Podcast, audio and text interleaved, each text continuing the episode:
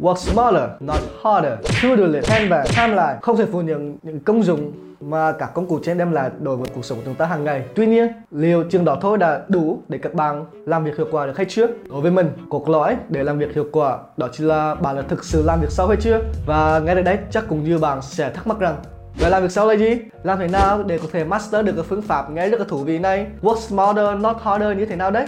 Thì trong video ngày hôm nay mình sẽ giải đáp toàn bộ thắc mắc của các bạn, đồng thời mình sẽ bonus thêm một chút kinh nghiệm và lời khuyên của cá nhân mà mình đã rút ra được khi áp dụng phương pháp làm việc sau Deep Work trong công việc hàng ngày của mình. Vậy thì hãy nhớ xem cái clip này nhé, và đừng quên cho chúng mình một like và một subscribe cho kênh YouTube của Nghe Luôn nhé. Còn bây giờ thì bắt đầu thôi.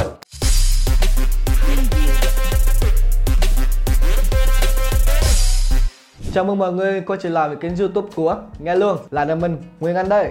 Và trong video ngày hôm trước, mình đã giới thiệu cho mọi người một phương pháp giúp cho bản thân mình làm việc hiệu quả hơn, năng suất hơn và tiết kiệm được thời gian hơn. Đó chính là phương pháp Pomodoro. Và nếu các bạn tò mò phương pháp Pomodoro là gì thì hãy xem lại video clip của chúng mình nhé. Về vì sao mình lại giới thiệu phương pháp Pomodoro trước rồi mới nói với các bạn về phương pháp làm việc sau Deep Work này. Lý do rất đơn giản, bởi vì phương pháp Deep Work này nó rất rất rất phức tạp. Không, mình đùa ấy. Thực ra phương pháp Deep Work này nó chỉ hơi phức tạp một xíu, và khi bạn đã làm quen được về phương pháp Pomodoro và biến nó trở thành một thói quen hàng ngày của mình, việc các bạn master được phương pháp làm việc sau Deep Work này sẽ vô cùng nhanh chóng và dễ dàng hơn. Bây giờ ta đến với câu hỏi đầu tiên, phương pháp làm việc sau Deep Work là gì? Thì phương pháp làm việc sau Deep Work nó được dựa trên một cuốn sách cùng tên của tác giả Cal Newport. Làm việc sau là khả năng tập trung mà không bị phân tâm vào một nhiệm vụ đòi hỏi về mặt nhận thức. Làm việc sau sẽ giúp chúng ta làm tốt hơn những gì chúng ta làm và mang lại cảm giác mãn nguyện thực sự sau khi hoàn thành. Vậy thì với định nghĩa này, các bạn có thể thắc mắc rằng ủa, vậy ngược lại với làm việc sau đó là làm việc nông đúng không? Bingo, bạn nghĩ đúng rồi đấy. Việc nông tức là những cái công việc không yêu cầu bạn phải suy nghĩ hoặc là tư duy nhiều. Thậm chí có những công việc bạn không cần phải tư duy luôn, chỉ là làm quen tay và quen mắt. Lấy ví dụ như là việc các bạn check email, sắp xếp hồ sơ hay là nhập dữ liệu vào bảng tính. Thì sự khác nhau cơ bản giữa làm việc sau và làm việc nông đó chính là làm việc sau sẽ tạo ra nhiều giá trị và khó thể bắt chước hơn, trong khi đó làm việc nông sẽ là những công việc tạo ra ít giá trị hơn và có thể bắt chước được. Vậy thì cụ thể phương pháp làm việc sau gồm những bước nào? Bước thứ nhất đó chính là đặt lịch cho các công việc sau của bạn. Và nhắc tới chuyện đặt lịch thì mình ngay lập tức liên tưởng tới một cái khái niệm, đó chính là Time Blocking, hay tạm gọi là khối thời gian đi ha. Thời gian trong ngày, trong tuần, trong tháng của bạn sẽ được chia thành những khối thời gian nhất định, và tương ứng với các khối thời gian này đó chính là những công việc hoặc những nhóm công việc các bạn cần phải hoàn thành. Và với phương pháp Time Blocking thì các bạn sẽ không phải rơi vào trường hợp đang làm giờ chuyện này là phải nhảy qua đi giải quyết một chuyện khác. Và thêm một lý do nữa mà mình đề cập Time Blocking đó chính là nó giúp chúng ta xác định được mức độ ưu tiên của công việc, công việc nào cần được hoàn thành trước và công việc nào có thể từ từ làm sau cũng được. Và quan trọng nhất đó chính là Time Blocking giúp mình nhóm tất cả những công việc hoặc những nhóm công việc thực sự quan trọng và đòi hỏi sự sáng tạo, sự suy nghĩ nhiều và một khoảng thời gian làm việc sau của bản thân, và nhóm những công việc còn lại vào một khoảng thời gian mình dễ bị phân tâm nhất hoặc khó để làm việc sau nhất. Lấy ví dụ, mình có thể tập trung cao độ nhất vào buổi sáng sớm hoặc sau khi ăn tối. Vậy thì lúc đó mình sẽ dành thời gian để mình giải quyết những công việc đòi hỏi sự sáng tạo và sự suy nghĩ nhiều, ví dụ như là lên kịch bản, lên storyboard, shortlist cho ngày quay của mình. Còn về buổi chiều, mình sẽ thường thực hiện những công việc theo hướng quen tay, quen mắt, ví dụ là sắp xếp data, dữ liệu mình đã quay đứng, cắt dựng thô những cái clip, việc hashtag, description cho video của mình. Và tất nhiên, các bạn cũng có thể luân chuyển giữa làm một công việc sau này rồi tới một công việc nóng khác, miễn sao các bạn chỉ làm một công việc vào một khoảng thời gian nhất định mà thôi vậy nhé. Và đôi khi đó cũng là cách giúp mình thực hiện phương pháp làm việc sau này một cách hiệu quả hơn. Không phải ai cũng có khả năng tập trung trong một khoảng thời gian dài được, đúng không? Ok, và qua bước thứ hai đó chính là nghi thức để làm việc sau. Ờ, và thú thật mình khá là thích work from home. Lúc đầu mình nghĩ rằng làm việc tại nhà mình sẽ có nhiều thời gian rảnh hơn, có nhiều sự thoải mái hơn, không cần ngồi vào bàn làm việc mỗi chín giờ sáng và có thể không cần ăn đúng giờ nữa. Nói chung mình cảm giác là mình có thể toàn quyền sắp xếp thời gian của mình trong ngày. Nhưng sau vài ngày thì mình gặp một trở ngại lớn, đó chính là mình cảm thấy rằng khi mình làm việc tại nhà mình khó đưa bản thân vào guồng làm việc hàng ngày hơn. Thứ nhất, làm việc ở nhà thì cũng không có ai theo dõi hay giám sát mình cả, không có đồng nghiệp, anh chị em bạn gì ngồi bên cạnh mình thì cảm giác cũng khá là chán và cô đơn. Đặc biệt là cái giường ngủ chỉ cách bên một cái xà tay thôi.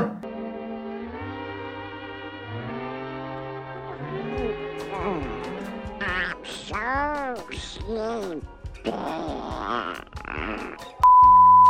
chung, đủ thứ khiến mình mất tập trung và khó đưa bản thân vào guồng làm việc hơn. Vậy là sau một hồi lượn lờ trên YouTube cũng như là được chị leader giới thiệu cho phương pháp làm việc sau, thì mình đã tham khảo được một vài cách để có thể đưa bản thân vào guồng làm việc một cách dễ dàng hơn. Thì mình sẽ gọi đây là những nghi thức nghe là rất là hoành tráng nhưng là vô cùng đơn giản. Thứ nhất đó chính là ăn một bữa sáng thật là đầy đủ và làm cho mình một cốc cà phê mặc lạnh thấm tho. Các bạn nhớ phải ăn sáng đầy đủ nhé. Bởi vì mình chọn buổi sáng là thời gian mình thực hiện những công việc sau, nên mình cần một nguồn năng lượng dồi dào để có thể tập trung nhất có thể. Uống một cốc cà phê mặc lạnh giúp cho mình tỉnh táo và cũng đồng thời tạo cho mình một cảm giác gì đó rất là cứng sở, rất là vắng phong hàng ngày của mình. Rồi sau đó mình có rất nhiều lựa chọn. Mình có thể bật YouTube lên và chọn những video clip có người ngồi học cùng mình, cảm giác như là có một người buddy, một người bạn làm việc và cũng như là học chung. Hoặc có thể lên Spotify và bật cái list nhạc yêu thích của mình, bởi vì âm thanh cũng là một yếu tố vô cùng quan trọng để có thể đưa bạn vào guồng làm việc sau. Và bonus thêm một nghi thức nữa, đó chính là khi ở nhà mình thường mặc những bộ đồ mà mình sẽ mặc khi đi làm, chứ mình không mặc bộ đồ ngủ ở nhà. Các bạn có biết lý do vì sao rồi ha? Thì mình sẽ tạo cho bản thân một cảm giác rất là nghiêm chỉnh, sẵn sàng tâm thế để bước vào một ngày làm việc mới. Và bước thứ ba đó chính là lắm xuyên vào công việc. Thì ở bước ba này mình sẽ áp dụng phương pháp Pomodoro mà mình đã giới thiệu ở clip trước, các bạn có thể tìm xem ở đây nhé. Thì mình áp dụng phương pháp Pomodoro như là một công cụ đo lường thời gian để mình hoàn thành một công việc nhất định. Tuy nhiên, để Pomodoro thực sự hiệu quả thì mình cần làm thêm một vài thao tác nhỏ nhỏ nữa. Thứ nhất đó chính là bật chế độ không làm phiền hoặc im lặng trên các thiết bị điện tử của mình. Ok, thì tất nhiên ban đầu mình cũng như các bạn sẽ cảm giác hơi có một chút lo lắng. Mình lo bởi vì lỡ như mình để chế độ im lặng, mình để chế độ không làm phiền thì lỡ có người muốn liên lạc với mình thì sao? Lỡ có công việc cấp thì sao? Nhưng sau đó mình nhận thấy rằng bốn mươi lăm phút của phiên làm việc Pomodoro không phải là một thời gian quá dài. Các bạn hoàn toàn có thể check tin nhắn hay là cuộc gọi của mình sau khi mình đã hoàn thành xong một phiên làm việc Pomodoro được, đúng không nào? Và trừ khi các bạn đang ở trong một project khá là căng não và khá là khẩn cấp. Kinh nghiệm của mình rằng trong vòng bốn mươi lăm phút mình làm việc thì cũng không có tin nhắn hay là có cuộc gọi nào thực sự khẩn cấp. Thì mình nghĩ các bạn cũng nên thử, đừng có quá lo lắng rằng sẽ có người lo lắng hay là trách móc mình chỉ vì mình quá tập trung vào bốn mươi lăm phút làm việc của mình ha. Ok, thì vừa rồi mình đã chia sẻ ba bước để áp dụng phương pháp làm việc sau vào trong công việc hàng ngày của mình. Vậy thì bây giờ mình sẽ nói với các bạn cái bài của phương pháp làm việc sau sẽ ảnh hưởng tới chúng ta như thế nào nhé. Thứ nhất, nhiều người mới như mình trước kia chẳng hạn, khi áp dụng phương pháp làm việc sau Deep Work sẽ cảm thấy rằng oh wow, hôm nay mình làm việc hiệu quả. Và rồi sau đó họ sẽ liên tục liên tục liên tục thực hiện. Nhưng càng về sau, hiệu quả công việc lại càng thấp hơn. Lý do là vì họ thiếu đi sự nghỉ ngơi để bù đắp lại năng lượng đã mất đi. Mỗi khi hoàn thành một phiên làm việc sau, mình sẽ dành ra khoảng mười đến hai mươi phút để thư giãn. Đơn giản nhất đó chính là ngồi nhắm mắt lại, thư giãn. Hoặc có thể những ngày đau hả chẳng hạn, mình có thể order một ly trà sữa, một ly sinh tố từ bé mít. Hay mình có thể lừa một vòng lên YouTube hay Facebook, xem một vài cái video gì đó hài hước giải trí cũng được. Nói chung là để xả stress trong thời gian ngắn mà thôi. Và sau khoảng thời gian nghỉ ngơi này, mình sẽ tiếp tục bắt đầu một phiên làm việc Deep Work khác.